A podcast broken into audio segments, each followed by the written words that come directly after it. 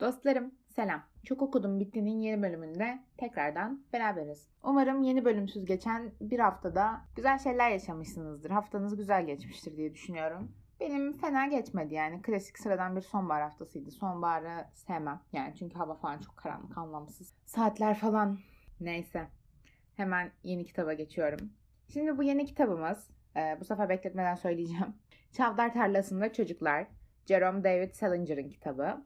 Bu kitap hep duymuşsunuzdur işte mutlaka okunması lazım. Nasıl okumadın? Aa okumadın mı? Hmm, falan yapılan bir kitap. Hani herkesin okuduğunu düşünülen bir kitap. Ve ben böyle kitapları okumam genelde. Mesela şey falan da bu 1984'ü falan da geçtiğimiz sene okudum. Yani çok şey okumadım öncesinde. Wow ya aynen distopya falan. Yo hayır yani bilmiyorum ben çok okumuyorum. Çünkü çok aşırı e, abartılıyor gibi geliyor ve insanlar o popüler olduğu sürede birbirlerinin yorumlarından çok etkileniyormuş gibi geliyor. O yüzden popülaritesi azaldığında okumayı tercih ediyorum. Ya da işte hani bir süre revaçta olmadığında okumayı tercih ediyorum. Bu kitabı da o yüzden şimdi tercih ettim. Önce biraz yazardan bahsedeyim size. Yazarımız e, Jerome David Salinger hiç olayı olmayan bir yazar. Normal yazar olmak istemiş ve olmuş. Yani arada bir 2. Dünya Savaşı'na falan gitmiş gelmiş. Klasik şeyler her yazarın yaptığı gibi. Ee, yazarın hayatındaki tek ilgimizi çekebilecek şey şu arkadaşlar. Yani kitaplarından falan dışında yani özel hayatından bahsediyorum. Kitaplar tabii ki ilgimizi çekiyor. Yoksa neden şu an bunu kaydedeyim ki? Anlamsız olurdu. Platonik bir aşkı varmış bu e, yazar beyefendinin. Ama yani platonik aşkıyla da mektuplaşıyorlarmış. Yani mektuplaşıyorlarsa platonik oluyor mu? O konuda da tam emin değilim. Ama araştırmalarım hep platonik bir aşk olduğunu söylüyor. Mektuplaştığı hanımefendi Charlie Chaplin'le evlenmiş. Evet, tanıdık bir isim değil mi? Böyle sanki şey gibi, nasıl denir? Arkadaşımın eski sevgilisiyle arkadaşı evlenmiş, sevgili olmuş tarz. O tarz bilmiyorum. Yani isimleri tanıyor olmak, ikisini de tanıyor olmak garip geldi sadece birazcık. Evet biraz da şey İkinci Dünya Savaşı zamanı dedikodusu. Ee, onun dışında yazar hakkında başka bir şey yok. Yazar nasıl söyleyeyim çevirisi güzeldi. Çeviriden dolayı yazarın da düzgün bir dille yazdığını düşünüyorum. Bence kitaplarda çeviri çok önemli. Siz ne düşünüyorsunuz bilmiyorum ama kitabın bütün olayını ya da e, duygusunu mahvedebiliyor kötü bir çeviri. Yani ben Yapı Kredi yayınlarından okudum. Yapı Kredi yayınlarının çevirisini de genelde beğeniyorum. Zaten genelde işte İş Bankası'nın güzel oluyor. Yapı Kredi'nin güzel oluyor. Can yayınlarının falan güzel oluyor. Böyle bilinmiş şeylerin daha güzel oluyor yayın evlerinin. Neyse biraz kitaptan bahsedelim. Kitapta sevdiğim bir cümle oldu. Size bunu okuyacağım şimdi. Bir kitabı okuyup bitirdiğiniz zaman bunu yazan keşke çok yakın bir arkadaşım olsaydı da canım her istediğinde onu telefonla arayıp konuşabilseydim diyorsanız o kitap bence gerçekten iyidir. Evet, bence güzel bir cümle, haklı bir cümle. Bu cümlenin doğruluğunu şey yapıyorum, e, onaylıyorum. Doğru bence de. Aynı fikirdeyim. Ama aynısı kitap karakterleri için de geçerli. Mesela ben bu kitabın baş karakterine biraz gıcık oldum. Birazdan bahsedeceğim. Ama yine de hayatını merak ederim yani ilerleyen süreçte ne yaptı, o sorununu nasıl halletti, işte ne bileyim hayatında 6 ay sonra neler değişti. Bunu gerçekten merak ediyorum yani bu da tabii ki kitap karakteriyle konuşamayacağım için yazarla konuşmamı şey yapar. Yani yazarla konuşma yazarla konuşma isteğimi belli eder. Bu yüzden yani bu kitabı hayatınızda bir yer ettiği anlamına geliyor bence. Çünkü eskiden tanıdığınız bir dostunuza dönüşüyor kitap karakteri ve yazarla bunun hakkında konuşmanız lazım. Sanki ortak ama görüşmediğiniz bir arkadaşınızla işte o ne yapıyor, hayatı nasıl gidiyor, ne bileyim okulu bitirdi mi, işte yeni işi nasıl gibisinden. Bence doğru. Ve bu kitabı yanlış hatırlamıyorsam bana küçükken önermişlerdi. Yani ortaokula gittiğim zamanlarda falan işte 6. 7. sınıfta falan okuyun okuyun okuyun falan denmişti.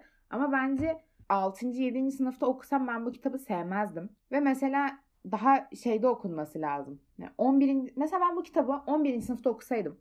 Lise 3'e giderken işte 16-17 yaşında okusaydım. Büyük ihtimalle uzun süre en sevdiğim kitap olarak kalırdı. Çünkü baş karakter de 16 yaşında ve kendimi çok yerine koyabilirdim. Çünkü baş karakterin tam böyle bu ergenliğinin zirvesi işte ee, ne bileyim bunu söylemem spoiler olmayacak zaten ilk bölümde söylüyor hani okuldan atılmış olması ve okuldaki işte düşünceleri, davranışları çok o kadar bir 16 yaşındaki öğrenci ki gerçekten 16 yaşındaki bir insan o kadar hissettiriyor ki size. Bence o zamanlar okunmalıydı. Ee, ama ben biraz geç kaldım işte. ama olsun. Ya bir de e, internetten yorumları okudum. Şimdi birçok şey yapan kesim var kitap hakkında böyle. Aa çok iyi hayatımda gördüğüm en güzel kitap işte. Mutlaka herkesin kitaplığında olmalı. İşte bir kısımda bu ne ya çok kötü bilmiyorum falan böyle yazmışlar. Bence tam ikisinin arası bahsedildiği kadar wow muhteşem müthiş değil. Ama şey de değil. Çok yerilecek bir kitapta değil yani gayet okutuyor kendini. Sadece sonlara doğru biraz sıkmaya başladı. O da baş karakterin buhranı arttığı için artık ve hani gittikçe ne yapacağını bilmemesi. Ee, bazı insanlara şey gelmiş hani işte ne yapacak? merak ediyorum macera gibi gelmiş ama gittikçe o kayboluşu beni biraz gerdi ve gerdiği için de sıkıl yani sıkılmak değil de rahatsız hissettirdi beni. Çünkü hani başına bir şey mi gelecek ne olacak hani devamı ne yapacak bu çocuk nereye gidecek? Bunu bilmiyorum kitapta zaten e, anlayacaksınız. Yaklaşık ortalarına doğru şey yapıyor kendini kaybediyor. Ne, ne yaptığını bilmiyor. Evet baş karakter çok sinir bozucu. 16 yaşında bir e, çocuğun olacağı gibi çok sinir bozucu. Hani şu hepinizin etrafında vardır böyle sürekli soru soran veya e, ortamın tadını kaçıran kişi. Böyle anlamsız gereksiz bir soru sorar. Böyle gereksiz farkındalık yaratır. O, o kişi işte bu kitaptaki çocuk. O yüzden çok şey yapmadı beni açıkçası. Sinir etti ama sinir etmesi kitabı okumam için bir engel miydi? Tabii ki hayır. Çünkü neden okumayayım? Yani sonuçta bir bölüm çekmem gerekiyordu ve okudum. Şaka o yüzden okumadım. Yani bölüm olmasa da okurdum büyük ihtimalle. Sadece belki biraz daha yavaş okuyabilirdim. O gerginliği daha rahat sindirebilmek için. Ama şimdi de çok bir sorun olmadı açıkçası. Ha bir de ben kitabın adının ne alaka diye çok merak ettim. Daha doğrusu şöyle. Çavdar tarlasında çocuklar dediği için ben cidden sıfır ön yargı hiçbir şey bilmiyordum kitap hakkında. Ve böyle köy hayatıyla ilgili falan hani e, orada geçen bir hikaye olarak düşünmüştüm. Ama bir baktım New York'ta geçiyor. Wow şoka, şoka girdim yani çok şaşırdım açıkçası. Kitabın adının nereden geldiği işte kitabın sonunda şey yapıyor. E, bir muhabbet var orada anlıyorsunuz nereden geldiğini. Sonlara doğru anlaşılıyor ama. Yani tarlada geçmiyor arkadaşlar. Köy hayatı yok, pastoral bir hayat yok. Tamamen şehir hatta e, şehir şöyle yani zengin üst düzey bir aileden geliyor bu çocuk. Gayet hani özel okul, elit bir okul falan filan. Çevirmeni önce şeyden çevirmiş. Fransızcadan çevirmiş. Gönül Çelen olarak çevrilmiş. Ama kitap İngilizce yazılmış.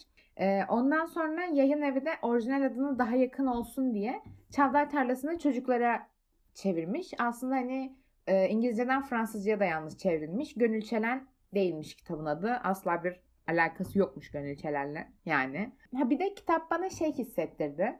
Böyle hani sanat filmleri olur ya. Böyle iki karakter sessizce birbirine bakar 10 saniye, 15 saniye.